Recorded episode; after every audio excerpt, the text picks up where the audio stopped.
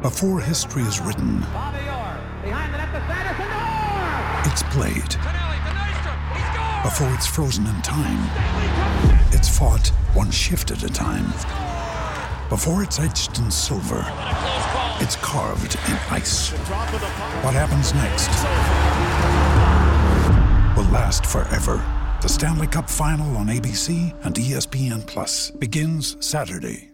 Another day is here, and you're ready for it. What to wear? Check. Breakfast, lunch, and dinner? Check. Planning for what's next and how to save for it? That's where Bank of America can help. For your financial to-dos, Bank of America has experts ready to help get you closer to your goals. Get started at one of our local financial centers or 24/7 in our mobile banking app. Find a location near you at bankofamerica.com/talktous. What would you like the power to do?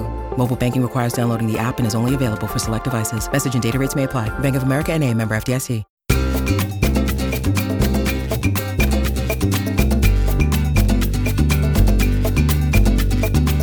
Hello, everyone. Thank you very much for coming. Welcome to TSFP Live in London. We're back for a second year. Thank you. Haven't even said anything yet. The applause should be for you guys for coming out during a national rail strike and unbelievably bad weather. So thank you very much for coming. We really do appreciate it. You know when people say, "Oh, you've brought the weather with you." Yeah. Yeah, that's the opposite. We did not bring the weather with us. This is why we live in Madrid. Yeah. Yeah, we'll do next one at our house, right? So yes, like I say, thanks for coming. We've got quite a long show for you. It depends on how long Sid talks for, so we know it's probably going to be quite. Why always long. Me? Yeah, you're obviously very, very brief. Many of you were here last year when we did the A to Z of Spanish football. This year, it's going to be relatively similar, but with a little tweak. We're doing Around Spain with TSFP. Yeah. We're visiting all 20 La Liga EA Sports clubs. Facts you didn't know, the talking points right now, some predictions for the forthcoming season, and some recommendations if you're planning a visit, and of course, some Rincón Cultural. Well, thank you. You're very generous with the applause. Wasn't expecting that. Yeah, that bodes well. Round of applause. Games, prizes, some very good, very easily winnable prizes as well. So if you want to be involved in the games, put your hand up and get involved. If you're posting live on the show on social media, use the hashtag La Liga TSFP Live. It's up there on the screen. Fantastic to see so many clubs represented, by the way. We were just sitting here counting all the shirts, and there's loads, and obviously Rayo have won, so that's great. But yeah, so let's get started. Where are we heading to first? Let's have a look. Bilbao. Well, Bilbao. It's alphabetical order, actually, so it's not that surprising. There's a lot of kilometres being clocked up when we have to go from Athletic down to Almeria. Yeah, something you're pretty used to. Yeah. So we're going to start off. Let's give you a fact about Athletic Club de Bilbao. A fascinating fact that some of you may or may not know. Who was their first ever professional manager, Sid? I think this might be a trick question. Go on. Is it Billy Barnes? It's Billy Barnes. Do you guys know who Billy Barnes is? Well, yes. Very loosely related to me, yes. He's my Auntie Myra's granddad. By the way, Happy birthday, Auntie Myra. Yes, best possible... What a present for her today. Her birthday today, so she gets mentioned in the show. Best possible present. But yeah, so Billy Barnes was the first ever professional manager of Athletic Club de Bilbao. He has a loose familial connection to me. It's a shame that the Athletic managerial position isn't hereditary, because if it was, you'd be in charge. 100 years later... You know how Athletic have never gone down? Yeah. It's probably not a shame that the managerial position is hereditary, because that might have changed. You were gonna give us some information. Well, I was because the thing is, this is your family story. Yeah. But I thought, you know what? What would Phil really like? Phil would really like me to go and find out some stuff about him. Shall I tell you the most important thing? Go on. You pointed out he was the first professional manager at Athletic. Do you know what he was on? I don't know. He was making 5,000 pesetas a month, which, considering it cost 4,000 pesetas to open the stadium on the rent of San Mamés, made him exceptionally well paid for the year. I worked it out, admittedly, with the help of a web page. I didn't do it myself. And that puts him at the equivalent of 160,000 euros when we're talking about someone coaching them in in, you know, with the exchange, with the a change. Month. A month. No, a year, Okay. Which, oh, no, you're right, a month. Bloody hell. Yeah. Okay. Anyway, it makes him exceptionally well paid because he was seen as being a bit special. What I like about this, I spoke to the guy that runs the museum at Athletic about him because I thought, you know, one thing Phil would really like to know is proper information. And he said he was one of the most important and most forgotten men in our history, and we need to change that. He also described him as a man defined by wisdom. Okay. Which I thought, wow, you know... This fits. It all fits. Passed down from generation to generation. But what I particularly like about this is he turned up and he basically said they were doing it all wrong. Yes. All this pissing about passing the ball stuff wasn't a good idea. And what they had to do was be quicker, get the ball up the pitch quicker, and basically be more British. Absolutely. So there we go. A fact about Athletic Club. Let's turn to the forthcoming season. What is going to happen with Athletic Club? They finished 8th last season. They should have done better. They should have got into Europe. They said they wanted to get into Europe. I was thinking about this. How much better do you think they should have done? Because as you say, they finished 8th. Look at the teams above them. Look at the players that those teams have got in their squads. And how many of those teams would you expect them to finish above? Okay, Osasuna finished 7th. Athletic should have finished above Osasuna. But after that, Betis, Villarreal, I think they've got... better squads, better players. I think something like 7th is about par, probably. It's about how, Athletic, though, isn't it? Yeah. I think that's the thing with Athletic from last season, that it wasn't that they finished where they finished, because I think that's about right. And I think if you were to say now, right, where do Athletic finish? You go somewhere between 7th and 10th every year, more or less, or 6th and 10th, if you like, if they have a really good season. But it's about the fact that they were in a position where it looked like they might take an extra step. Mm. It's about the fact that they were on this close to reaching another Copa del Rey final. Really pretty unlucky, I suppose, in many ways. But then they had that late season collapse. So I think it's more about the kind of the way it felt. The sensations. The sensations, yeah. All right. We'll see what happens. What kind of prediction would you make for Athletic Club? You know the prediction I'm going to make? Go on. Raúl García is going to break Joaquin's appearance record. We were all saying last season... That would be big. He would never. No one's ever going to break this record. Obviously, it's the record shared between Joaquin and Zubizarreta. Raúl García is 33 appearances away from equaling that record, and the twinkle-eyed bruiser has made at least 33 appearances in each of the last 7 seasons. They haven't really got too many people up front. That's so the thing, isn't it? There's no other strikers, and he's not even really a striker. You make a good case. I mean, he's not quite as universally loved in the way that Joaquin is. No, he's not. But if Raúl García is in your team, then you love him. To give you an example, an idea of how long Raúl García has been around, I still remember David Beckham and Guti playing against him, trying to wind him up by going up to him, whispering, "Ugly, ugly." Every time they went past him, it's ridiculous, isn't it? Didn't work. Well, it didn't work on that occasion. If I remember right, Madrid actually lost. But they tried to wind him up by calling him ugly. Who's laughing now? Who is laughing now? Certainly. Probably David Beckham, who's just signed Leo Messi. Yeah. On to Atleti. Now, a fact about Atleti that it's not really a fact. I've got written here 3 words in my notes. Jesus Gil, crocodile. Yeah. Jesus Gil used to take a crocodile. Jesus Gil being an eccentric former president of... Yeah, eccentric is one word. Yeah. He had a baby crocodile about 1.5 meters long that he used to take to games on a lead. And this crocodile was called Fury. It's a pretty good name for a crocodile. And he used to take it down to the press room after the games. What, to make sure that everybody wrote what you wanted them to write? Pretty much. Yeah. Can you imagine sitting there going... "Boss, I was just wondering how your team managed to be so wonderful and your president incredibly handsome." It does add a whole new dynamic to the press room kind of ambience, doesn't it? Fury the crocodile. I didn't know about that. Last season, Atletico were the best team in La Liga after the break. More or less. They had the best. They had the best player in Antoine Griezmann. They did, yeah. But then just at that point when they probably should have finished ahead of Real Madrid. And by the way, it would have been, correct me if I'm wrong, I think I'm right in saying 5 in the last 8 seasons finishing ahead of Real Madrid. And this is, I know everyone likes to have a go at Simeone a little bit, and we like to talk about the style and all of these kind of things and how every season we seem to have this evolving into something else and then going, well, actually, maybe not, let's be more defensive. But actually what they've achieved and just finishing ahead of Madrid that often, that regularly over the last decade is pretty extraordinary. In the end, I was to say it didn't happen, so maybe this argument falls on its face. I think they could maybe do something this season because it feels like something clicked last year and everyone is on board with that project, what the idea is, what they're trying to do. Maybe some players that weren't on board are no longer. Well, there. I was just about to say, you say everyone's on board, but it rhymes with bow and bellix. Yeah. And I don't know how on board he is. He's not going to be there by the time that the season gets underway. Well, maybe when the season gets underway, he is. But by the end of August, let's say. Bow Bellix, yeah? Okay. Who could it be? I mean, who could Bow Bellix be? By the way, I know Atletico Madrid fans will absolutely hate this because I'm going to mention Real Madrid when we're talking about Atletico. Are there any Real Madrid fans here?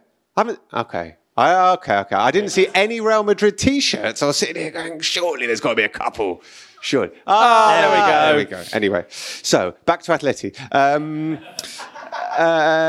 Prediction for them this season. Is Griezmann going to do as well as he did last season? He can play all the games now, which helps. Yeah, just because the numbers were so good last season, I think he probably won't. I mean, which isn't to say he won't play well. Getting at least 15 goals and at least 15 assists in a league season, is incredible. Am I alone in thinking that people don't actually talk about Griezmann enough? In terms of when you talk about the really great players that at times, I personally think in 2016 and in 2018, he wasn't really in the conversation for the Ballon d'Or. And I think in both of those years, given what he did with the French team and what he did domestically, although it's slightly different. In 2016, correct me if I'm wrong, they won the Europa League. And I know it's not the Champions League, but he was central to that. Mm. There's a bit of me that thinks he's a player that probably should have been in that conversation more often. We talk about him enough. We do. Yeah. Okay. Let's move on and go to the south of the country. We're going to go to Cadiz. Sydney has found out an unbelievably good fact about Cadiz. This fact is so good that I'm not sure I believe it. Yeah. Go on, Sid. Well, in 1970, a German referee patented the penalty shootout. The penalty shootout at the end of a game to settle a draw. And there's an Israeli guy who claims to have invented the penalty shootout after watching Israel, funnily enough, lose on a toss of a coin. And he thought, we've got to find something better than this. But actually, the penalty shootout was invented by Cadiz in 1962 at the Cadiz pre-season tournament, the Trofeo Carranza, which, of course, the stadium is no longer called the Carranza, but everyone knows it's their pre-season tournament. The thing is, it was a bit different. Because, I mean, really and truly, it doesn't take that much to invent a penalty shootout. You've watched loads of games be drawn. You've watched games be settled by the toss of a coin. You're bound to think at some stage, this is a bit shit.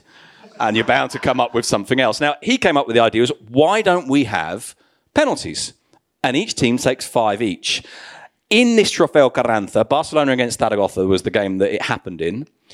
It finished 3-3. It goes to penalties. They took 5 each at different ends of the ground and in order. They drew the first round of penalties. They had to do 5 more at each end. Barca scored all 5. Zaragoza stepped up, missed the first one, it was over. So this wasn't ideal and it wasn't perfect, but this was supposedly the first penalty shootout. As I say, it then carried on because you get Italy winning the semi-finals of the European Championships as late as 1968. So it's 6 years after this. And you think someone at some stage would have said, that's not a bad idea. It can be improved upon, but it's not a bad idea. But it took until 1972 for the International Board, as they like to call it in Spain, to actually say, right, we're going to do this, and we're going to do it properly, and we're going to do it alternating rather than 5 at one end and 5 at the other. Cadiz invented the penalty shootout. It's a great fact. Did not know that. Cadiz, the football team, it's a place that we love. It's a city that we really enjoy visiting. It's got a special ambience to it. The football team has not necessarily been as colourful and flamboyant. Fun. They're so much fun. Are they? Not always to watch. Yeah, that's true. Yeah. Fair point. So if not to watch, then what? Just to go to. Right. Okay. You can go to a game at Cadiz. It doesn't matter if it's rubbish because it's fun being there. Yeah. Well, it matters. It's quite far to get to, It's difficult to get to. But Cadiz struggled last season. I think they're going to struggle again this season, unfortunately. But La Liga is a better place with them in it, I think. There's also something I think quite important, and this I think was played out at the back end of this season. They struggled, but they knew they were going to struggle. So they're not in this position where they're thinking, oh my God, we're down near the bottom right at the end of the season. Well, yeah. They knew they were going to be there. I remember mentioning this to you on the pod a few times, that at the start of the season, when I went to see Atlético San Luqueño play, and it's about 50 minutes from Cadiz. And just dropping that in there, on my summer holidays, I went to watch. Yeah. Obviously. Yeah. As you don't deny that we've been looking at pre-season friendlies in Valencia. We have. Anyway, there are 2 Cadiz players involved in Atlético San Luqueño, and I'm talking to them after the game, and they were saying, well, yeah, it's going to be hard. It's what we expect. And that's different, I think, to teams like Espanyol, who find themselves in that situation and bottle it, to be honest. Well, not bottle it, but are frightened by it. Okay. Let's see how Cadiz get on this season. Moving on to the magnificent region of Navarra, to Osasuna. A few Osasuna fans in here. Good to see. Good to see. Sid, you've got a... What are you doing with the ball, Sid? I was going to do it at some point. You're making me nervous. I just can't have the ball there and not be holding it. He'll be doing keepy-uppies in a minute. Yeah, I will, yeah. So they need football is a glorious... purposes. No, anyway. If I promise to hold it the right way round, just, is that all right? All right. Yeah. Just hold check. Right, look, there's a thumbs up over there. Right. There you go. Your fun fact about Osasuna is it's another good one. It's another one that I had no idea about.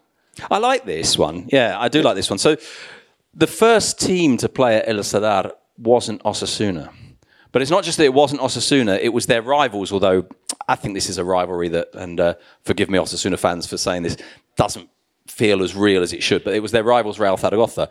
What Osasuna did for the opening of El Sadar was organise a three-way tournament. But they didn't put themselves in the first game. So the first game was Zaragoza against Vitória Setúbal. Oh, wow. So Osasuna didn't play on the first day of El Sadar. They played on the second. Having watched Vitória Setúbal and Zaragoza draw 1-1, I believe. The Zaragoza goal scored by Marcelino. Yeah. Not that one from Newcastle, right, yeah. But the one who won the what's it called? What's it called? The European Championships, Eurocopa. Yeah, the European Championships with Spain. And then they played the second game. Was it a good game? I'm assuming you were there. I'd be disappointed if you weren't at Zaragoza against Vitória Setúbal. I was definitely there. Yeah, I just turned 40 at the time, and it was quite fun. Let's move on and talk about a team who are pretty close to Osasuna geographically.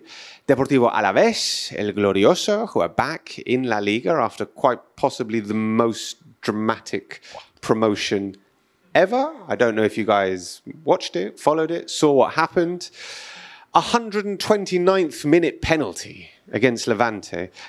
There's a Levante fan here. Sorry. That is hard. We'll move on soon. We'll move on quick. Yeah. But 129th minute penalty sent Alaves up and confined Levante to a financial oblivion. You could argue one of the most significant penalty kicks. Yeah. Like one kick, in terms of financially, in terms of everything for both clubs, sort of a sliding doors moment, if you will. No, very much so. Gareth Paltrow. One of your favourite films, Sid?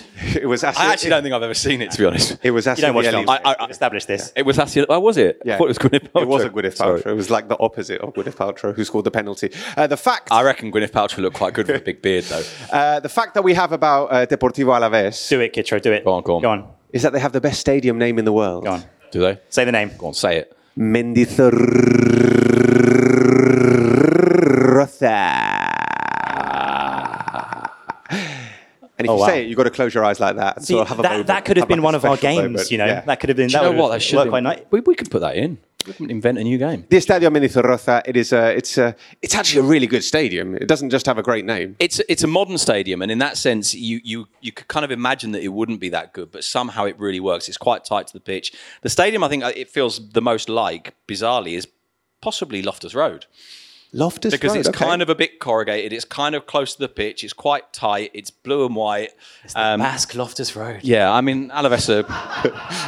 Tell you what, I've really insulted them quite badly. No! My brother's a QPR fan, by the way, so I'm allowed to say this. Yeah, the Basque Loftus Road. So go to the Basque Loftus Road if you can. It's a terrific place, and there's a lovely restaurant around the corner called... Oh, my word. Sagartoki. We went there once 6 years ago or something, and Sid still goes on about what we ate there, so...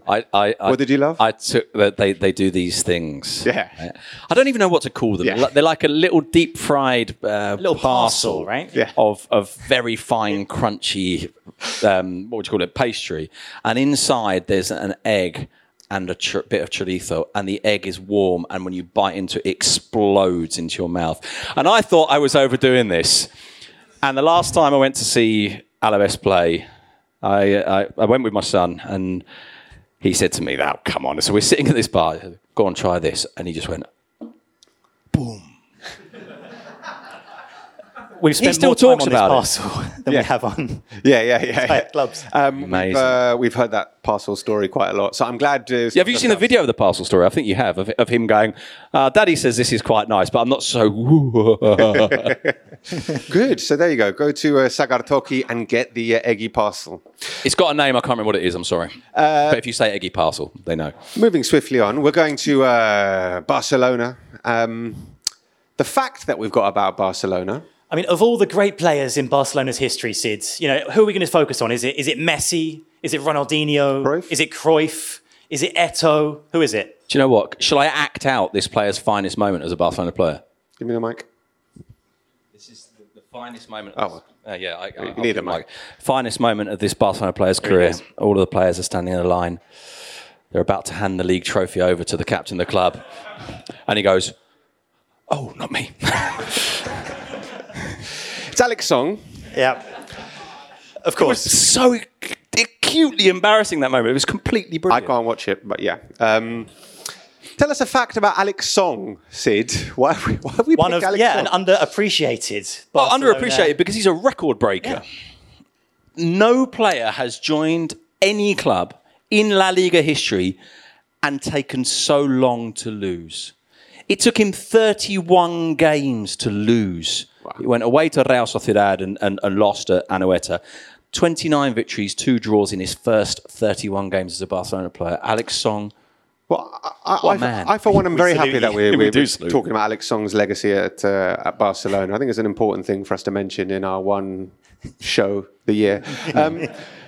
Talking about Barcelona, though, the forthcoming season, they're not going to be playing at the Camp Nou. It's going to be weird. I feel like we haven't fully sort of processed that fact and what a big deal this is for and how it's going to change Barca's season, not playing at Camp Nou. I think it changes everything. And you look at Montjuic like, by the way? I haven't been there.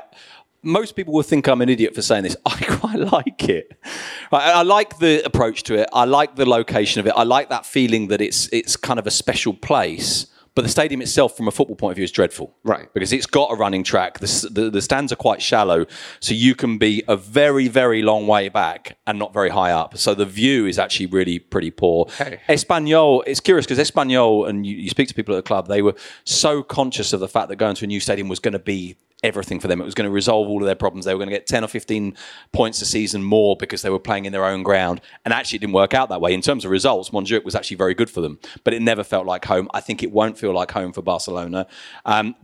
There is something about that location that's quite nice. It's something that had to happen because Camp Nou was falling apart. You know, this had to happen at some point. Yeah, I suppose it did. Yeah, and I guess there are different ways of doing it, but there wasn't really an alternative, I don't think. So you say the location's nice, but in terms of watching football, it's absolutely terrible. It's not very good. I mean, it's not very good. Okay. I'm going to try and find something. I was there for Steve Finnan's presentation. That's how long ago, honestly.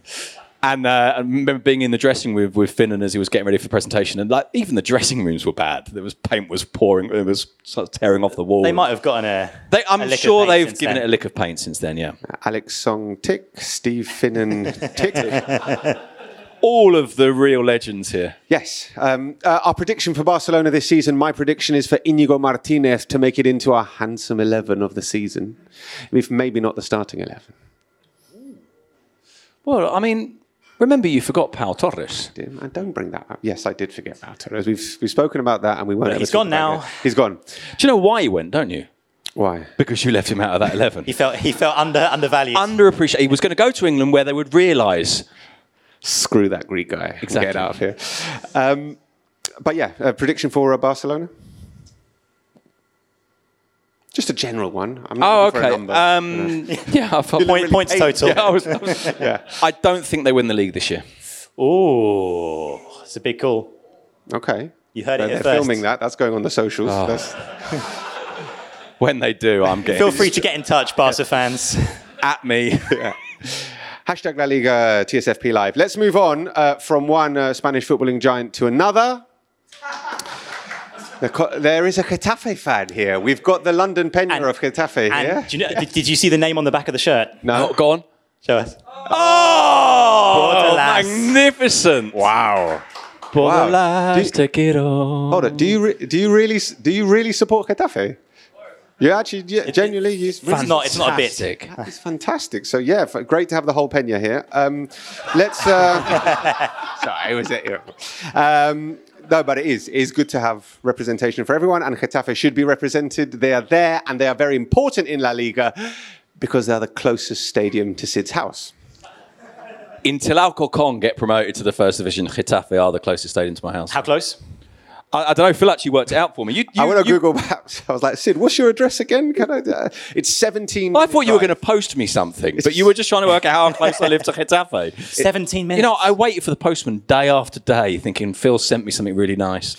17 minutes to Getafe, which is why often you find Sid there on a Friday watching Getafe, when he really could have been doing a lot of other stuff, but it's just so close. It's like, I might as well. And also, he loves it. Yeah. I do love Getafe, you know.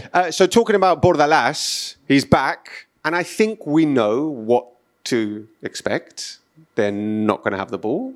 They don't want the ball. They're not going to complete passes. They're going to make fouls, but they're going to stay up. Yeah. Yeah. They are, and then they might do more than stay up. I think we do slightly overlook how much of an extraordinary achievement it was what he did the first time around with Getafe.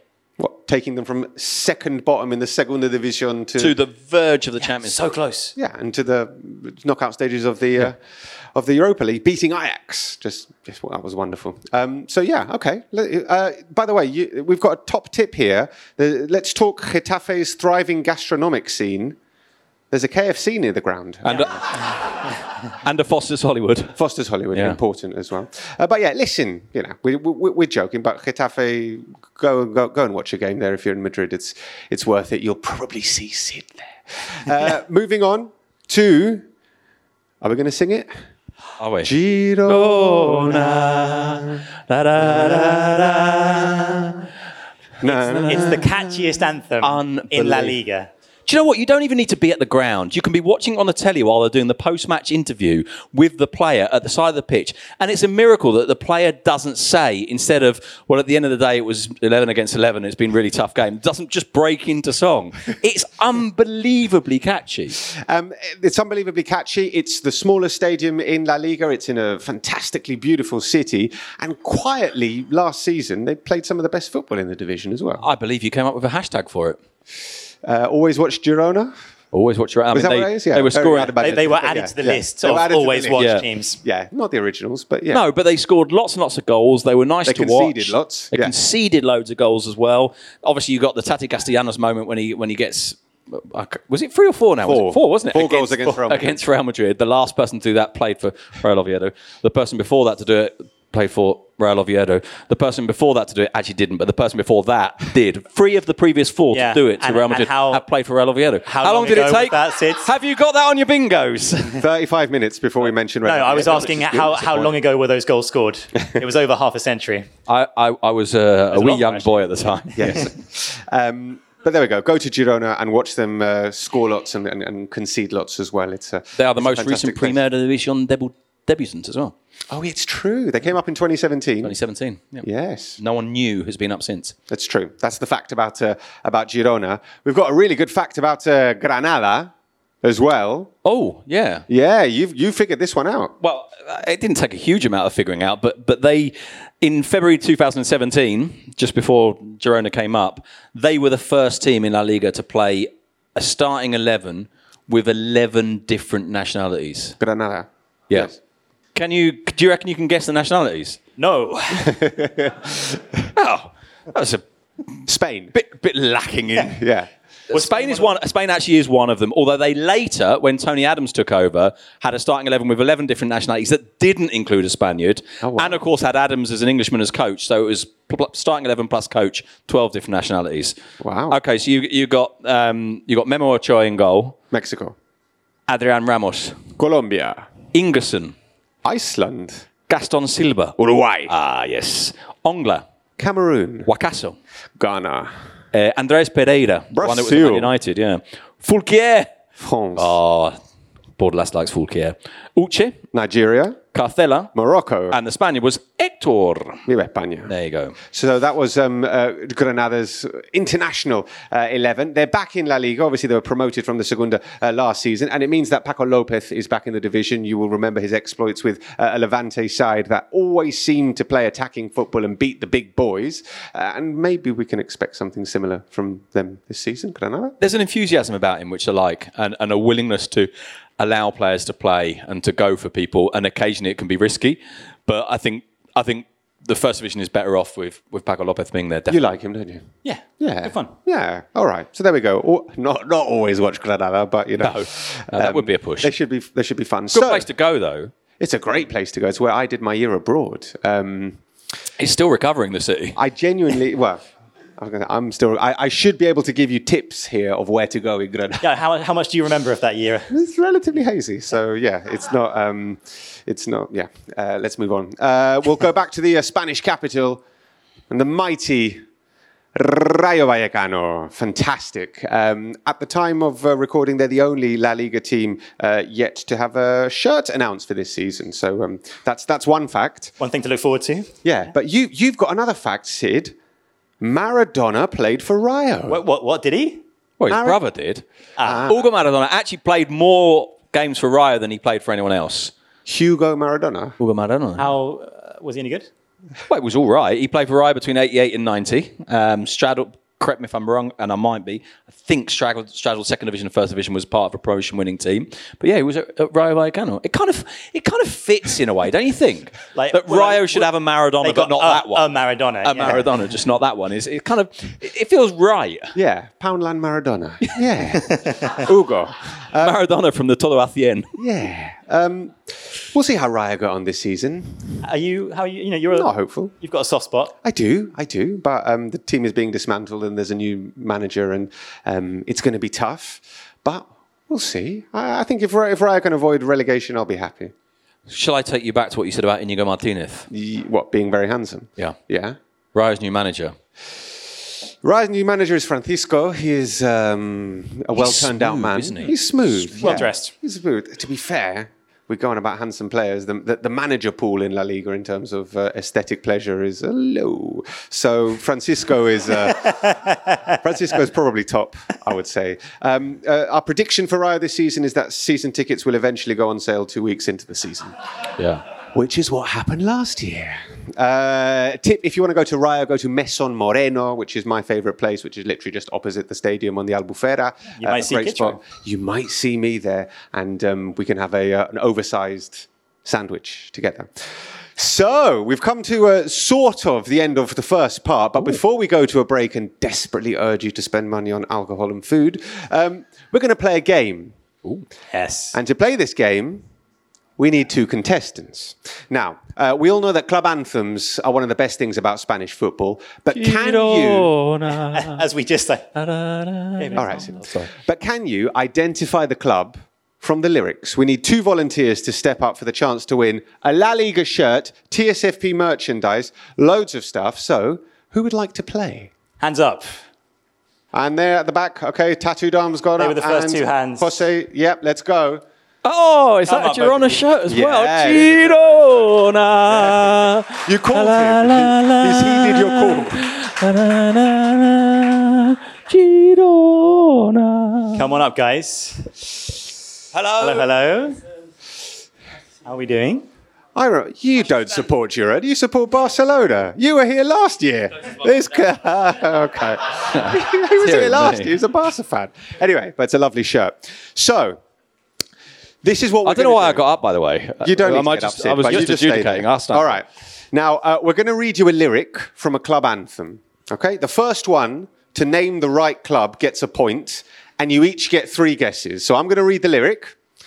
You guess, you guess, you guess. And the first one to get it right, you get three guesses. All right? Alternatively. So he's going to guess first. All right? So, in your play, nobility is united with gallantry. Nobleness is your emblem, courage is your crest. Gallantry, nobleness. Atletico Madrid? It's not. It's close, but it's not right. I'm going to go Barcelona. It's not. Back to you. Bilbao? It's not. Gallantry and nobleness. Yeah, what comes to mind when you think gallantry, those two adjectives? And nobleness. Real Madrid? No. Gallantry, nobleness. Courage is your crest. Valencia. No. Last chance, Jose. I'm going to go... it's two.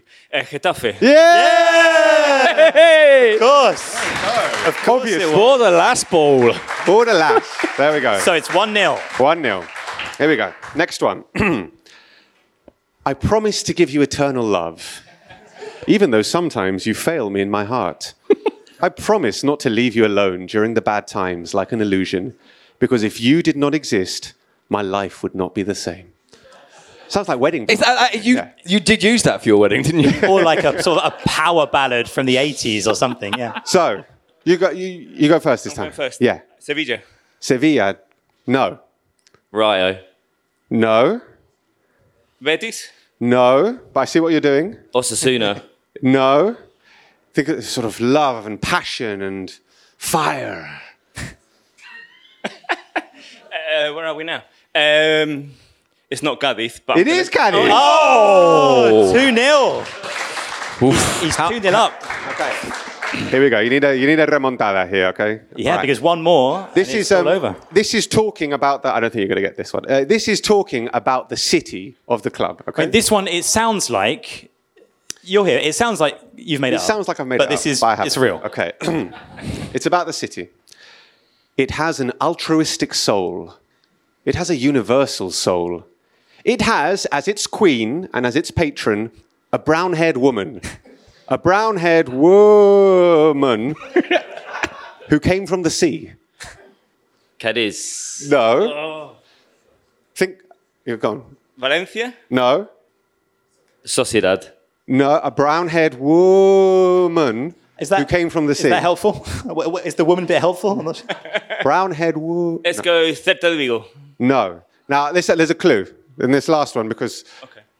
Think last season. That's the clue. Last season. La Liga, last season. Not this season, last season.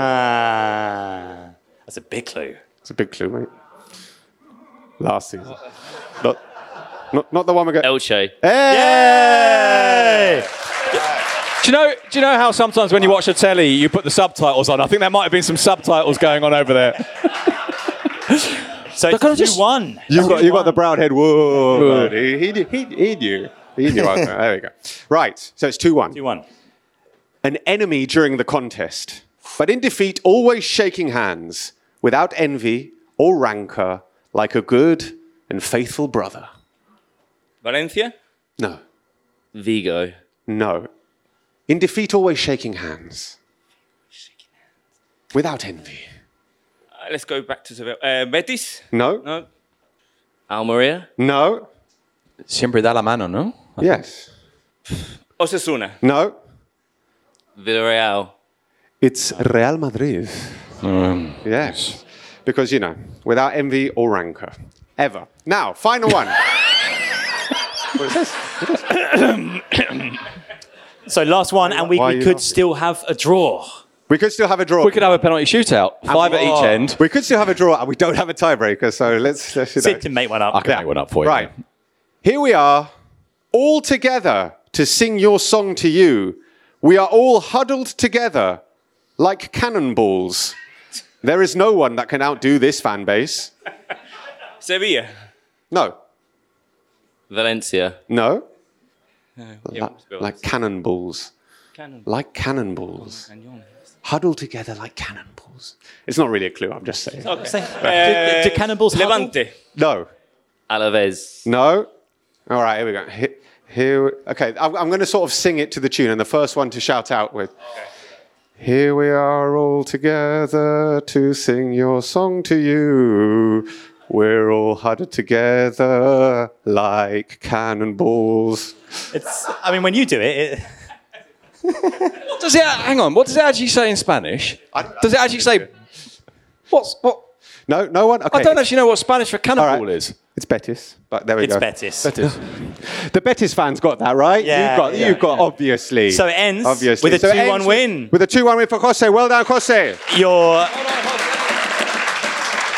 Your prizes, guys, both of you are going to get a La Liga shirt from the La Liga box. I'm going to bring it over to you right now, and you're going to pick a La Liga shirt from the box. So you both get a shirt, and Jose gets a TSFP mug. So... Oh, that's good choice. Bravo! Bravo!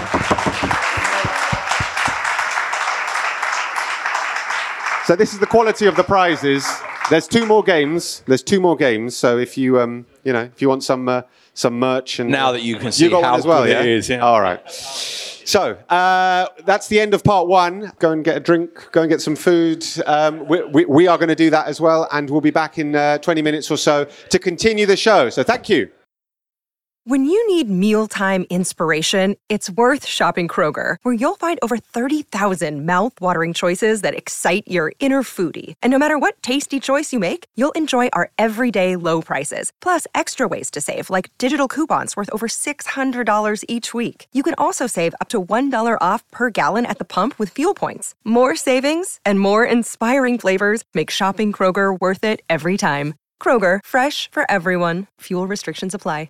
Ryan Reynolds here from Mint Mobile. With the price of just about everything going up during inflation, we thought we'd bring our prices down. So to help us, we brought in a reverse auctioneer, which is apparently a thing. Mint Mobile Unlimited Premium Wireless. How to get 30, 30, how to get 30, how to get 20, 20, 20, how to get 20, 20, how to get 15, 15, 15, 15, just $15 a month? Sold! Give it a try at mintmobile.com/switch.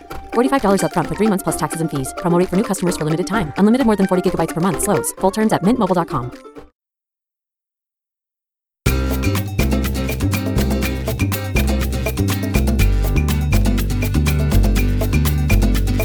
So, we will continue, and we will take a trip to the magnificent northwest of the country, to the region of Galicia, the only Galician representative in La Liga. Sorry, there's a Depor fan here. I didn't do that. I like that felt like a dig. But it really did feel like a dig. Yeah. It's been another tough year for Depor. Yes. Hopefully they'll be back soon enough. A fact about Celta, and obviously everybody knows we love Barry Aspas. We do love Barry Aspas. He's a magnificent Barry. He's maybe the best Barry. He's not the only Barry to have played for Celta. I'll be honest with you, I was sad enough to go through the squad list of Celta's entire history. What? The archives. And the tragedy is I started at the furthest back, and I found a Barry in 2021. A real Barry. Now, sort of a real Barry. His name is Diego Hernandez Barriuso. Known to everybody, and I'm actually going to read this in Spanish just to prove I'm not making it up. Conocido como Barry. Known as Barry. I imagine that the reason he never played in the first team because he was actually signed for the B team was because this team is not big enough for two Barrys. Anyway, there was a genuine, real Barry who went to Celta in January 2021. A player, and I am reading verbatim now from the report of when he signed for them, who stands out for his versatility. Because he can play as a central midfielder or as an organiser. Oh, wow. Okay, yeah. So Diego Barry. Not the only Barry, Barry Aspas. We've been giving you facts about teams so far. Celta's new manager knows a thing or two about facts. I don't think anyone had Rafa Benitez coming back to La Liga on their bingo card for next season at Celta Vigo. No. Do you think Barry had it on his bingo card? Because this could be brilliant for Barry. But there is a chance, isn't there, that it could be really quite bad for him? It feels like it could go either way. And those two ways could both be quite extreme. Like it could go very, very well or really quite bad. It does feel like the kind of thing you think, we could be 4 months into the season and Barry is not playing. Does Rafa sort of build a team around Barry? Or is there a sort of a personality clash there? Does Rafa say something similar to what he said to Luka Modric? He was like, don't do that outside of the boot nonsense. What would be the equivalent of that for Barry? I don't know. Like, don't run around and give everything. Yeah, don't puff your chest out. You know. Remember, we're going to see Barry and asking Michu, what shall I ask Barry? Because Michu played with him at Celta. And Michu says, just ask him where he thinks he's going with that tin chest of his. And I'd never thought of it like this. And then you look at Barry Aspas and you think, it is. It's like a piece of armour. His chest is this kind of weird, yeah. Yeah. So there we go. I mean, you know, we were going to talk quite a lot about Barry. We don't know what's going to happen with Rafa. As you said, it could go one of either two ways. I would like to think that it might go really well. I don't think there's any middle ground. No. It's either they're going to get Champions League or relegated. So let's see. Let's move on and go to one of the most beautiful islands in the Mediterranean. It's not a Greek island, so it's not that beautiful, but it's not bad. Mallorca. Fact about Mallorca. Now, hold on. Their stadium is called Son Moix. I will literally just give a T-shirt now to anybody who knows what Son Moix means in Mallorcan. I'm amazed that no one knows it. I didn't know. No, none of us knew. It's ridiculous. In fact, you had to look it up on a I had to double check because I had a moment of doubt. Yeah. But I was stupid enough to look it up on a Catalan translator. No. Okay, we've given them enough time to Google it. It is the house of the cat. Cat house. Yeah. Casa del Gato. Yeah. And that's quite unfortunate. Some people are laughing at cat house. I didn't know there was a connotation to that. No. Apparently there is a connotation to cat house. Anyway, Son Moix is the house of the cat. Slightly cleaner version. House of the cat, where Mallorca play, led by Javier Aguirre. I love Javier Aguirre. We all like Javier Aguirre, I think. And what he has done there is incredible. Yeah, it is. And it's built on something that makes you fear that it can't be repeated. The nature of the way that they overachieved this year, because Javier Aguirre is one of the most fabulously charismatic people you could wish to meet. He's one of those people you literally immediately, you can walk into a room with him and immediately he kind of fills the room. It almost feels like he physically fills the room. That everything he says kind of takes you with him. There's an enthusiasm. There's a kind of that sort of hand on the shoulder thing as he's talking to you. He's just brilliant, and yet it comes across as being genuine, even if you think that he's playing a role, and I'm sure that with a lot of his players he is. And I think that's one of the reasons why it works so well, because there's a I mean, I'm very childish, as you know, but there's something about his potty mouthness, there's something about how direct he is, there's something about how this willingness to kind of wind people up and call them dickheads and just kind of, you know, just sort of play that part that works really, really well. My doubt would be whether it works more than once, because if you look, and we use the statistics, we were looking at these last year, things like expected goals and stuff, they massively overachieved last year. And playing the same way again, it's hard to imagine that it correct me if I'm wrong, I think they won 5 games in a row, 1-0 last season at home. It's hard to imagine that keeps happening, which, by the way, is applicable to what I said earlier about Barcelona not winning the league next year. It's hard to imagine Barcelona having that same kind of momentum. Yes. I've just used Barcelona and Mallorca as parallels. Yeah. Well, they won a lot of games 1-0. Javier Aguirre, he doesn't call them dickheads, though, does he? No, chico madre. Yeah, Cabrones. Yeah. There's that lovely moment when there was a comment about how one of his players had said, well, if we win this game, we'll celebrate, we'll go to the pub. He goes, those bastards are mad. You don't enjoy a football match. You can't go to the... But then, you know, afterwards, I think he probably does. I saw him after... He had a whiskeycito. I was there after the game that they won at Osasuna to stay up last season. Ooh. And he came through the Flash Zone, which is where the kind of the post-game TV interviews are, and he came through and he was desperately looking for his wife, because his wife goes to every single game. His wife was up in the director's box and he couldn't find the way to get up there. And basically, a colleague of mine had to kind of say, Javi, I'll take you up there and come and show you, so he could go and say hello to his wife, who goes to every game, suffers every match with him, and kind of, you know, give her a hug and say, oh, we made it, because it was a miracle, them surviving. He came back down, he did the interviews, and he was absolutely pouring with sweat, and he beamed for it, I think, as much as his players had. Let's see if they overachieve once again next season, because the top 10 finish for Mallorca was wildly overachieved. Well, and Kangin's gone as well. There is no Kangin league. Well, I mean, that's the example, by the way, of how he manages. Last year, obviously, he had Muriqi playing up front, and Muriqi is... Well, I'm going to use Aguirre's words, and this explains it to you. Muriqi is that big, ugly bastard. Says you look at him and he's so ugly. I respect Vedat Muriqi a lot, to be that rich and to not do your teeth. I completely respect that, because he doesn't care. He doesn't care. He also wildly overachieved as well. He scored 15 league goals last season. It's extraordinary, really. Yeah, it really is. He's like kind of a... he's a cost of an Andy Carroll, isn't he, basically? That's exactly what he is. Yeah. All right, let's move on to talk about Real Betis. We've got some Betis fans in, which is always good. They're Betis fans everywhere, as Betis fans will always tell you. They are, yeah. They will always tell you there are Betis fans everywhere, but they do tend to pop up. Now we've got a fun fact about Betis involving one of their managers. Yeah, I love this. I'm going to tell you. I mean, we've probably mentioned this before, so regular listeners to the podcast. Have we? I didn't remember it when Sid told us. So. Well, I'm going to give you the what's the word I'm looking for? The plot for a book. The discovery of a collection of ancient manuscripts. I mean, it sounds naff already, doesn't it? The discovery of a collection of ancient manuscripts in a cave near the Dead Sea grabs the attention of an eccentric millionaire by the name of Kyle Lograft. Kyle Lograft, provoking a chase for the truth that will rock the very foundations of the Catholic Church. Soon, the intrepid archaeologist even discovers that he's not alone as the mystery unfolds. Even the Vatican is drawn into the dramatic, unpredictable pursuit that takes Lograft all the way around the globe with the Egyptian mafia. This sounds like the biggest Da Vinci Code ripoff. Well, funny you should say that, because at the presentation of the book, the author said he was asked to describe what his book was like. He said, "It's a thriller with a touch of Dan Brown." A touch.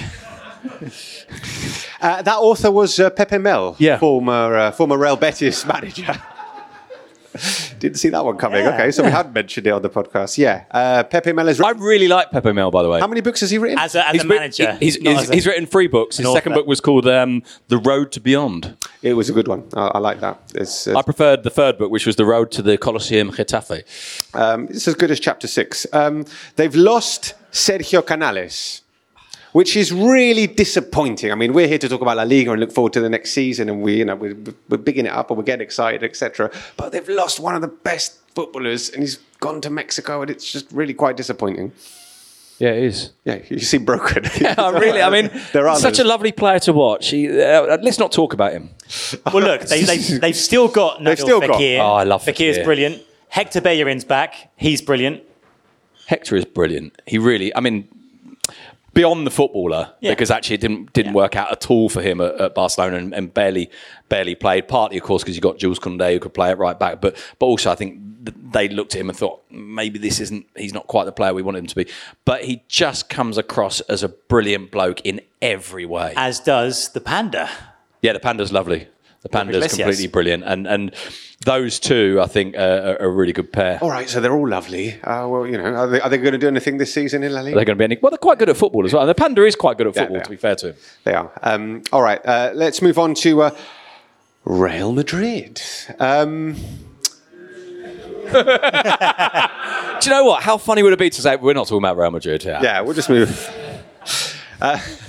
It seems like you've got a really anti-Madridista crowd today. Yeah, well, maybe. There's a few Real Madrid fans, so good. Fun fact for you, did you know...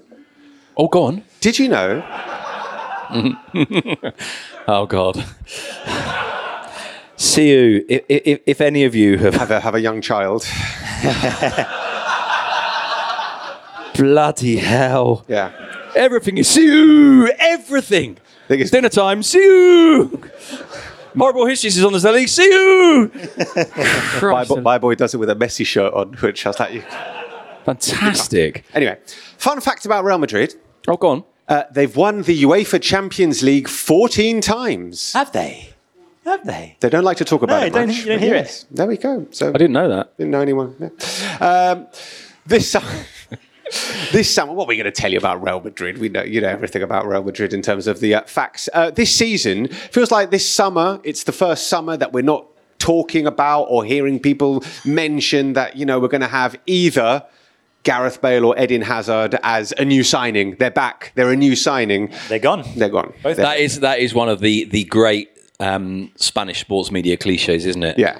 The signing is. Yes. Player who was already here and quite rubbish. Yeah. But don't worry, this year he's going to be brilliant. Yeah. So Hazard is the signing. What, again? I mean, thought you'd have learned your lesson the first time. Yeah. Don't sign him again. Yeah. But yeah, this year, not the case. No. Because the signing is, well, we're going to talk about actual signings like Sid's mate, Jude. Now, if you missed this, and I'm sure you didn't, at the press conference to introduce Jude Bellingham at Real Madrid, Sid asked a question. Hey, there we go. I thought it was actually Jude Bellingham. Yeah, you've came to see Sid. Bloody hell, that would be freaky, wouldn't it? So Sid asked a question, to which Jude began the answer by saying, "I'm a big fan, by the way. You used to do La Liga on Sky and all the channels in England, so I'm a big fan." Sid, you've never actually worked for Sky. So the real question is, does Jude Bellingham think you're Guillaume Balaguer? I mean, the evidence suggests... You know, the terrible tragedies he probably does. No. The terrible tragedy for Guillaume, by the way. Yes. I mean... But no, let's say, look, he loves your work. Jude loves it. He's a big fan. Work. Yeah. I've seen that clip many times. Do you know what? I was sitting next to Tom Allnut, and for some reason we were talking about Jude Bellingham, and I don't know why it came up, but I did point out that Jude Bellingham used to follow me on Twitter and doesn't anymore. And it genuinely must have been not more than 3 or 4 minutes before he said that. I said to him, I wonder if I did something wrong. I wonder if I've really pissed him off somehow. I was worried. No, he just got really famous and then just got a burner account and then followed you from that. Is that what you do? Have you got a burner account? No. Let's talk about that... Kylian Mbappe. Real Madrid are interested in signing Kylian Mbappe. I mean, have you heard this? He might be coming. He might be. Tic tac. What he's not doing is he's not going on pre-season tour with PSG. So. Tic tac. Shall I rub my hands and lick? Tic tac. It just doesn't go away, does it? No. But no, it's gonna happen, right? Right. It is gonna happen, but I don't know if it happens this year. It's a really, really weird one. This. Because the bottom line is, to use a Benitezism, the facts. The facts are that it suits everyone now for him to go to Real Madrid if it wasn't for the enormous amount of money that would be involved in staying for a year and timing it differently. So Real Madrid would rather get him for free. He would rather have his loyalty bonus. And the fact that it's called a loyalty bonus, obviously, is kind of comic at this stage. Yeah. But, you know, the bottom line is that the criteria of the contract are what they are, and that is you get to the 31st of July, there's a loyalty bonus, here's a very lot of money. That's obviously some of that money, the gap can be bridged by the signing bonus at Real Madrid, probably a change in the terms of the deal that would have been in place had he gone in a year's time, although of course that ends up costing Real Madrid some money. He would probably have to lose some money to go now. Everyone has a financial stake in this, which actually isn't the same as the footballing stake, and that's part of the problem. The situation at the moment doesn't suit anyone, and yet at the same time, if he moves, sort of does suit everybody. I don't know. I honestly don't know how it gets resolved. Prediction for Real Madrid. You predict that they, every single season... This is a running TSFP joke among us, that every single year, Sid predicts that Real Madrid are going to win the Champions League. Actually, last year I didn't.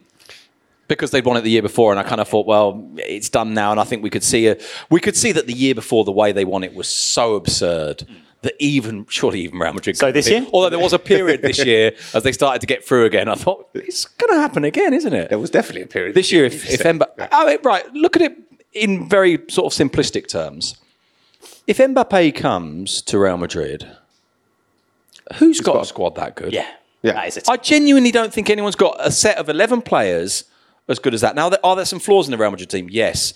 Do they know how to put all these pieces together? Not yet. And it will be really interesting to see how they succeed in that. And there is a really big question, which is that, and at the risk of sounding very, very stupid, there isn't actually a place for Mbappe in the team. Or at least there isn't his natural place in the team. Now, of course, it's stupid to say there isn't a place for Mbappe in the team because it's Mbappe. But that's where Vinicius has been brilliant on that left side. So you do need to reconstruct it a little bit. And that might not be easy, but I still think you then look at it and go, okay, 1 to 11, tell me a team that's got 11 players that good. And I'm not sure there's anyone.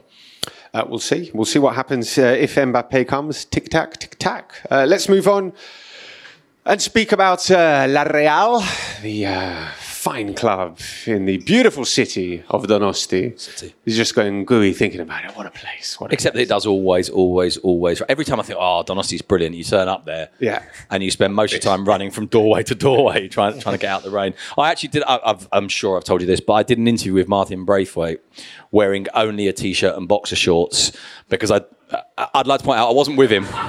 That would be really, really, really weird. You walked in. I walked in. I mean, friend of the pod and all that, but that's pushing it a little bit. So I interviewed him. It was a day that I was in Donosti for, it must have been Real Sociedad against Man United. And it was by Zoom. And I was absolutely drenched. I got to hotels running late. I literally had 5 minutes to the interview. I was totally soaked. basically took all my clothes off except the T-shirt and the box shorts and sat in front of the Zoom screen. And I was wondering if at the end I should have said, by the way, do you want to have a... No. I mean, it's the beauty of Zoom that no one needs to... He didn't need to know. They don't need to know. Yeah, until now. They can know if you want them to. Sorry, that sounded quite stalkery. Yeah, it's gone off in a direction I didn't expect. No. What we were actually going to talk about, that was really genuinely not in the script. What we're actually going to talk about, we mentioned my great-great-uncle Billy Barnes at Athletic Club. You've actually got a familiar relationship with La Real. Yeah, if I tell you that Joaquin was 42 yesterday, happy birthday, Joaquin, no longer playing, but is... widely seen as the oldest player to ever played in La Liga at 41 years and I believe 10 months or maybe it was 9. But it's actually not true because the person who played older than him was Horace Lowe, Harry Lowe, L-O-W-E, spelt the correct way with the E on the end. And he played at the age of 48 for Real Sociedad. Now, it's a bit of a cheat, this, because he was the coach. And he was a coach at Real Sociedad between 1930 and 1935 at a time when teams would travel with 11 players. There's no subs, so you travel with 11 players. The night before a game that they've travelled, one of the players gets ill. They don't really know what to do. Harry Lowe thinks, well, you know what? I'll put myself in the team. Plays the next day. Story goes he gave an assist, although I'm dubious about that. In fact, some people are dubious that he even played, but there is documentary evidence that he played the game. So Harry Lowe is the oldest person ever to play in La Liga, but he was manager at the time. And he wasn't player manager. He just put himself in because there was no one else. And he wasn't actually a relation. No. Although he might have been. I mean, I'm going to look it up, but well, I'm going to look it up. But he wasn't, was he? No, he wasn't. Sorry about that. We've had some actually really quite bad news for La Real in the last 24 hours. With David Silva, sounds like he's going to retire. Yeah, the curious. I mean, he's got an ACL injury, and is he 37 or 38? 37, I think. Which obviously. You get that injury at 27 and you carry on at 37 when you were wondering about retiring anyway. You don't. The curious thing about this, in a way, actually, is that this isn't the injury now, if you see what I mean. So he'd been having problems with this ACL for a few months. And the idea of retiring was already there. And this is kind of an extra tear on a ligament that hasn't torn completely, but the decision is to end it, which is a real pity because actually one of the lovely things about the last couple of years has been watching David Silva still be brilliant. And I think in Spain... I think we didn't always appreciate how good he was because he went to City, because he was out of Spain for so long, because he was part of a great Spain generation where, yes, he played a part, but he wasn't the exciting one. You know, he wasn't Xavi, he wasn't Iniesta, he wasn't even David Villa. He played the first game of the World Cup, which they lost, and then didn't play again in 2010. So he maybe didn't always feel as central to their success as he should have done. I think him coming back was really lovely because not only that, but coming back to a club that everyone likes, that no one's got anything against, there was a real sense we could kind of enjoy him. And he was wonderful last year. Especially last year. That's the thing. It felt like last year was the year and what a shame to not get to see him. Yeah. This year. Yeah. And just a brilliant footballer and quite normal as well. They are going to miss him. Did you hear the proposal for who might replace him? I did. Yeah. It doesn't sound like a good idea. Isco. Yeah. I mean, it's left field enough that there's a bit of me that thinks, maybe. Because Silva was a really interesting signing, by the way, because Silva was basically done to Lazio. And then Martin Odegaard goes back to Real Madrid a year early, which with hindsight was... In fact, not even with hindsight. At the time, I think we all thought it was a mistake. A mistake for him, a mistake for Real Madrid, and a real pity for Real Sociedad. Real Sociedad suddenly have to react... And within 24 hours, they'd convinced David Silva not to go to Lazio, but to come to San Sebastian. Now, obviously, at this stage, you would say, well, I wonder what it was that attracted you to the most beautiful city in Europe. I mean, he was going to Rome. It's not like he was going to a terrible place. And it worked really well from that. First season was a little bit up and down, a little bit injury hit. But last year, he was so good, and it's a real pity. And they are going to miss him, and they do have Champions League, and we'll see how they get on next season. Let's move on and talk about Sevilla. Did you not have a Real Sociedad fact for us? Do you want to do the Real Sociedad fact? Yeah, because I just think it's great. Go on.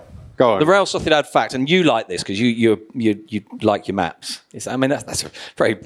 This kind of thing a grandfather would say, oh, you like your maps. I like maps. Yeah, it's fine. Unai Emery and Andoni Iraola... Julen Lopetegui. Who am I missing? Unai Emery. Oh, Mikel Arteta. Arrasate? No. Arrasate. Basically, all of them are from Guipúzcoa, which is the smallest province in Spain. You're talking about 20% of the... Oh, I've just done maths. That was really stupid. I'm talking about 20% of the Premier League's managers, all from this tiny, tiny province, the smallest province in the whole of Spain. Do you know how small it is? I do, yeah. How small is it? Because I haven't written it down. You have. It's 1,997 square kilometres. Which is just extraordinary. It basically makes it the same size as Westmoreland and fractionally bigger than Surrey. Right, and you've got all these managers. And to try and put this into context, I actually looked up, admittedly only on the Wikipedia pages, I'm not claiming to have done great research here, I looked up notable people from Westmoreland and from Surrey. From Westmoreland, none. Where in sport, Westmoreland? It's like that bit of sort of Cumbria-y sort of area, something like that, I don't know, up there somewhere, right? Sorry if anyone's from up there. Surrey, a cricketer called Matt Hall. That's Surrey's contribution to football. Really? Gipuzkoa, really. Yeah. Kind of, you know. Gipuzkoa rocks. There we go. Tiny little Gipuzkoa. Moving on to Sevilla. Fun fact about Sevilla. I mean, well, first of all, surely this season cannot be as dramatic as last season. From near relegation to winning the Europa League. Again, the fact, of course, we all know they've won the Europa League 7 times in the last 18 years. 7 out of 18. Yeah, it's ridiculous. It's, you know, we'll get to the prediction for this season in a minute, but we all know that they're going to finish third in their group and end up winning the Europa League again. I mean, obviously. They must be the only team in the world that can get knocked out of the Champions League and everyone goes, brilliant! Yes. Here we go, it's back up. Get in there! I mean, so much so that when they qualify for the Champions League, they must be secretly thinking, bollocks. Yeah, should we go through this whole group stage thing? Do we really have to do this? Yeah. They... do need to sell some players. Yeah. Quite a lot of players. Need to bring in quite a lot of money. We'll see what kind of squad they have for the Champions League next season. But they've got Mendy in charge and he can spur them on to Europa League glory again. In all honesty, if I was Mendilibar, and God willing one day I will be, if I was... I'd have walked out after Europa League. Exactly. But then I say this about a lot. I said this about Messi after the World Cup final. Messi should have walked into the press conference room and said, see you later, gents, and just walked straight out again. But Mendilibar could have done that. Would have been great. And then gone and managed, you know, a big club. Oviedo. Yeah, I mean, 3 mentions in an hour and a bit. That's good. That's good. I'm restraining myself today. Good. Sevilla, they do have Champions League. They do need to sell players. May be quite dramatic for them this season. We'll see how they get on, but they are back in the. Also, what do you think is going to happen to them without Monchi? Yeah, that's a good question.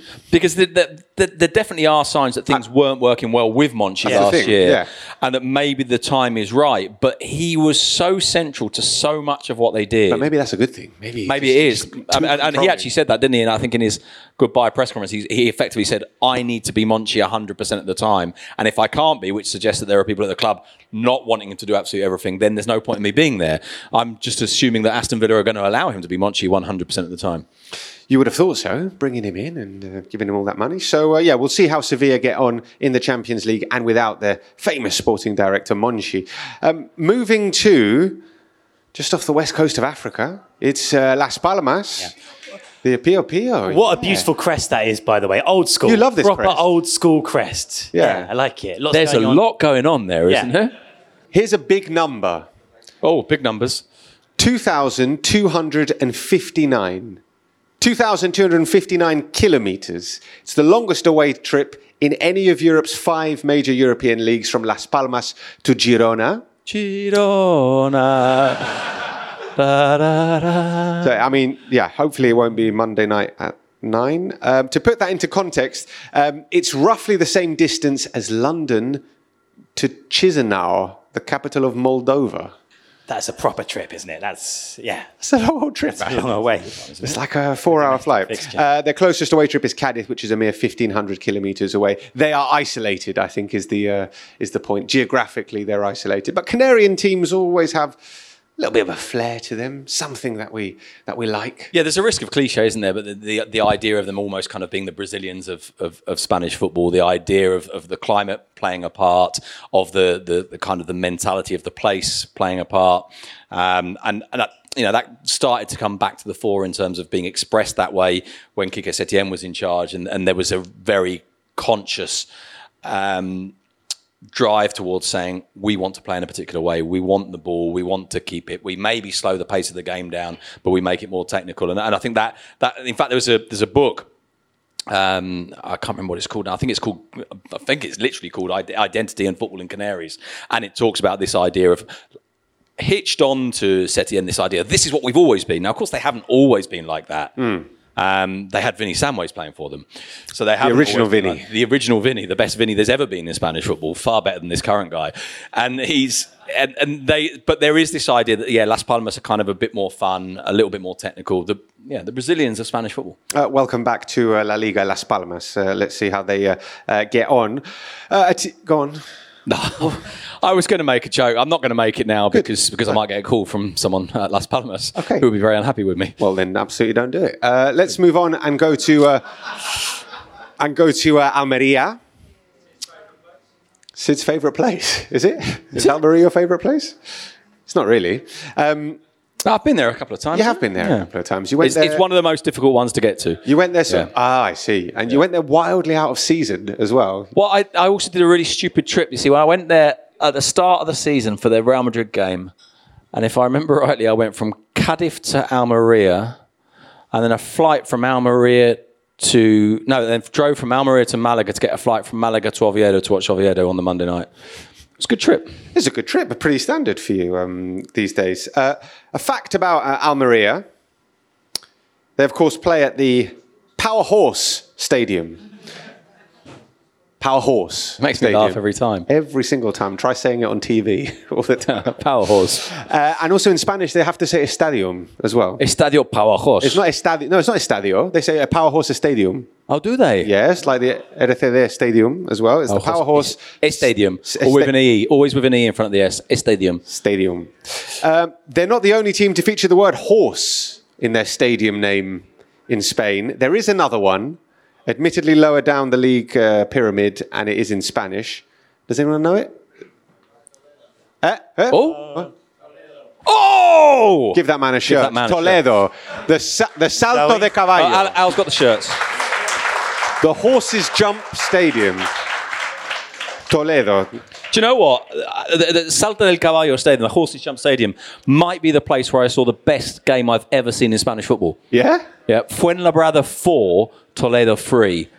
Last minute goal was brilliant. Yeah? Yeah. I mean, you have seen thousands of games. Yeah, that was it. That was Fuenlabrada 4, Toledo 3. That's number one in the Sidlow absolutely chart. Fantastic. Wow. Okay, which shirt are we going for here? Horses Jump. Well, there we go. The Getafe Peña is choosing their... I think there is a Getafe shirt in there, I think. Yeah. But that would require another member of the Peña, I suppose, so... Ooh. There we go. Ah, it's a nice one, that. Grande. Nice. Right, let's move on, and that was it with Almeria. Almeria, great stadium name. We are sort of running out of time a little bit, so we will move on and talk about Valencia. You're not going to sing it? Well, Girona's overtaken this. But this is one where the lyrics are clear, because obviously Girona is just Girona. Da, da, da, da. The other one's Valencia, Vizca Valencia, is it Major? Amun Valencia. He did it every single week for 2 years when we recorded the podcast. He sang that before we recorded, just for no reason, literally for no reason. So it's kind of ingrained in my head. We were planning to release this podcast, this show as a podcast, but that I thought they were going to release a set of Sid singing La Liga club anthems. Valencia, Ruben Baraja kept them up last season. Is he going to be there in October? I'm starting to think that we might have been unfair on him because I think we weren't convinced. We were big doubters. We really were, and when he spoke, we weren't convinced by him. He didn't sound like he was in control of it as much as we wanted him to be. We thought that the kind of whole discourse around him was this idea that this is a legend as a Valencia player and therefore he can get the best out of the team.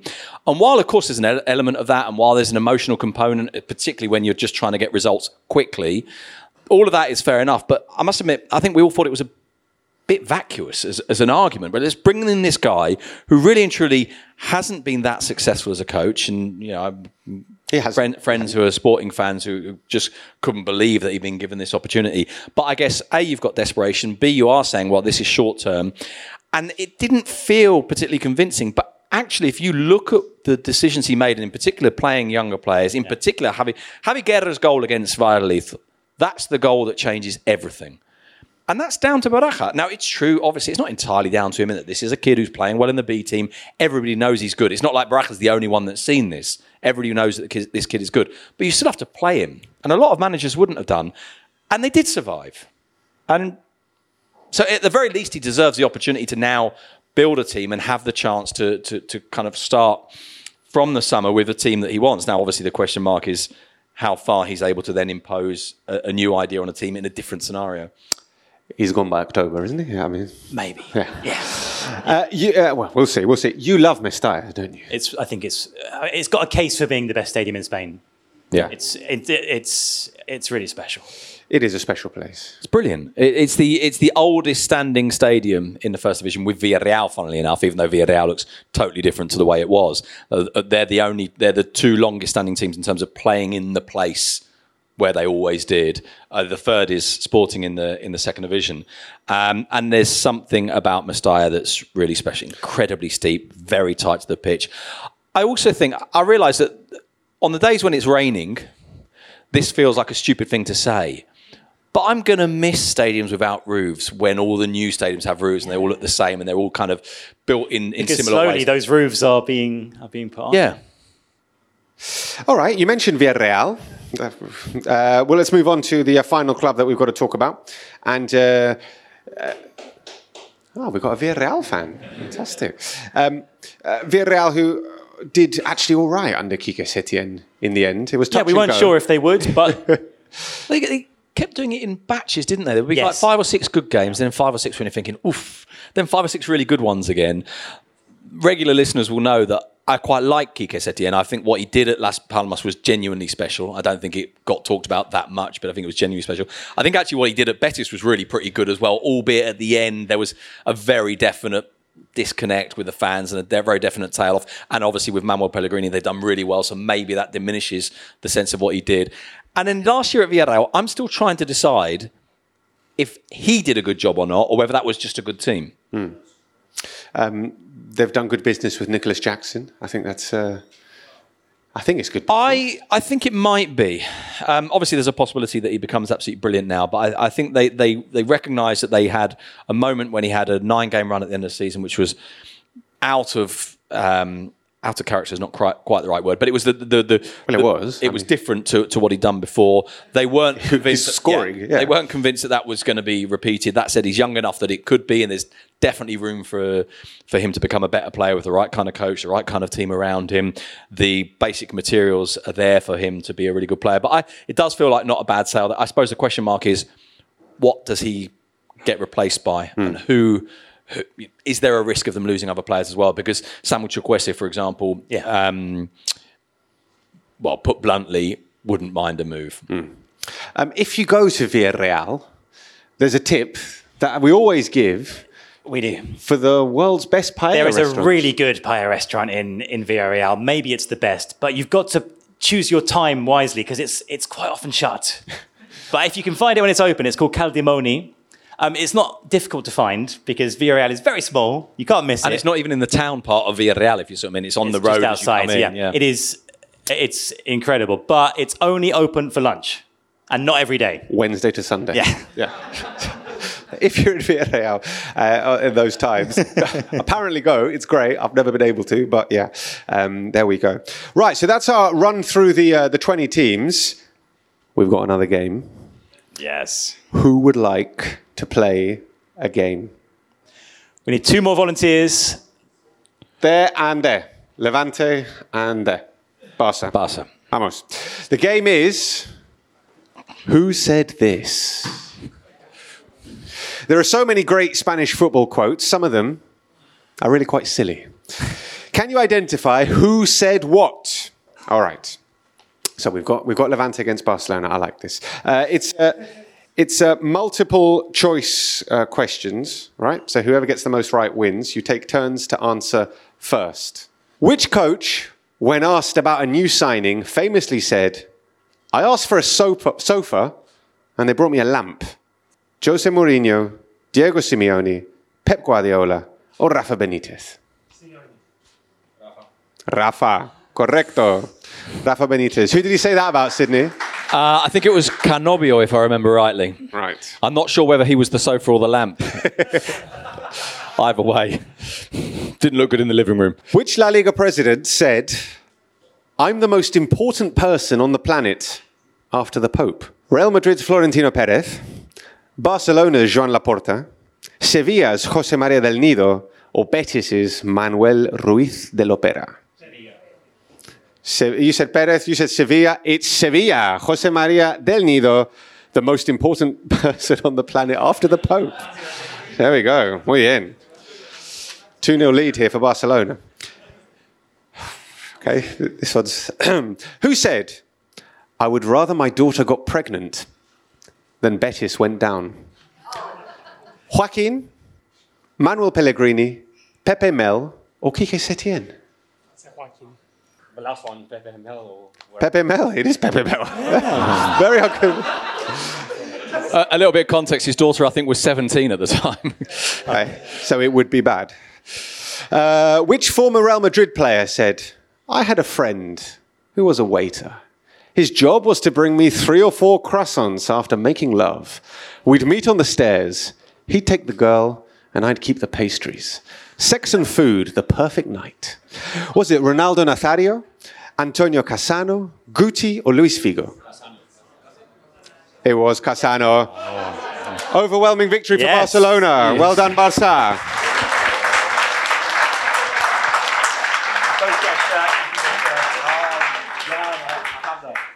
Fantastic. Well done, guys. Thank you. Right.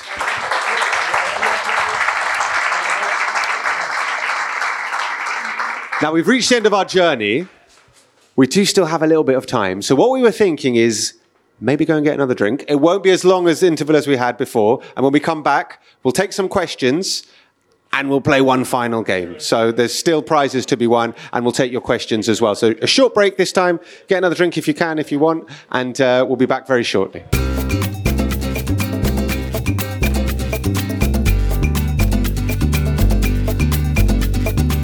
We do have this final game, and to get people involved in this game, we're aware of the fact that a lot of people have come from really quite far away to play this game, to be here with us tonight. So we're very appreciative of the fact. I want to find out. I want to get someone playing here who's come the furthest away. So who's had a really long trip to get here today? Where have you come from? Perth. Yeah. Dundee. Is that the Scottish Perth or the Australian Perth? Because it's a significant difference. Scottish Perth. Okay, Perth and Dundee sound very far away. South of Ireland. Okay. Steams into the lead. West of Ireland. Hold on. We're going to need Google Maps here, aren't we? You travel from Brighton. Yeah. Okay, that's pretty good. Thank you. Thank you. That's good. I come from South Asia. South Asia? But not today for this. No. You were today's winner until you said no. Yeah. If you'd come all the way from South Asia just for this. Yeah. Cool. So, who is, I think, West... Should we have 4 players? Yeah? Okay, let's get those 4 up. The people who have travelled unbelievably far to get here. Scotland and Ireland represented. It was Perth, Dundee and Western Ireland. Western Ireland and Southern Ireland. Grandes. Wow. Hostia. So the final game is a Rincón Cultural game. We all know that Spain is full of weird festivals. But which of the following festivals are real and which are fake? Okay. We'll go along and everyone, you choose. So the first one. In this Cantabrian festival, men dress up as devils before jumping over rows of newborn babies lying on mattresses in the street. Men dressing up as devils, jumping over newborn babies on mattresses in the street. True or false? True or false? True or false? True or false? It is true. It is true. It really happens. I think we actually tweeted about this quite recently. So yeah, but yeah, that does actually happen. Right. In this annual festival in a village in Andalusia, a horse is elected mayor. The horse attends all council meetings and casts a vote in the event of a tie. True? True or false? I'll make it up. We'll go false. False? False? I think that's true. It's not true. It's false. It's false. So we've got two in the middle. Right, okay. All right. In this controversial festival in Castilla y León, a goat is thrown from the top of a church tower as villagers below attempt to catch it with a sheet. True or false? With a what? A sheet. Oh, sorry. A sheep. True. True. It is true, but it was banned in 2000. Yeah. So it doesn't happen anymore. Power to the goat. In this festival in Galicia, villagers who've narrowly escaped death in the last year are placed in mock coffins and carried in a procession to the local cemetery where they must play dead as a brass band plays. False? True? True? It is true. It's true. Right. You're in the lead with two. Right, final one. In this Basque village, each household is given a duck every November, which they must treat as a full member of the family throughout the winter before setting it free in the spring.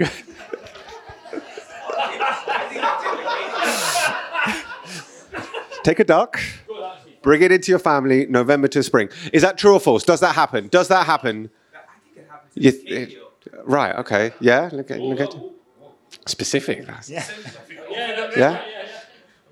Basque Duck Festival? True?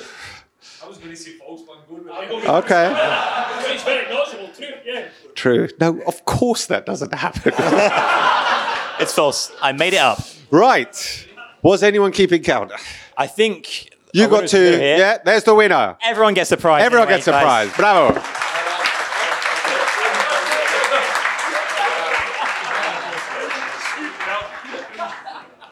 We've got a patron. If everybody is a patron or not, it's patreon.com/TSFP if you'd like to sign up for the forthcoming season. We'd appreciate the support. Right, so we want to thank you all guys for coming. We want to thank our friends at La Liga. We want to thank the team at CSM Sport and Entertainment, the Editor's Tap crew for keeping you fed and watered, and San Miguel UK for helping make the show happen. We'll see you soon. Get home safe. You're welcome to come and say hello for a chat and a photo if you like. We're going to head around here for a while. Like I said, the bar's open until 10. And yeah, thanks for coming and hopefully see you next year. Adios. Thanks, guys.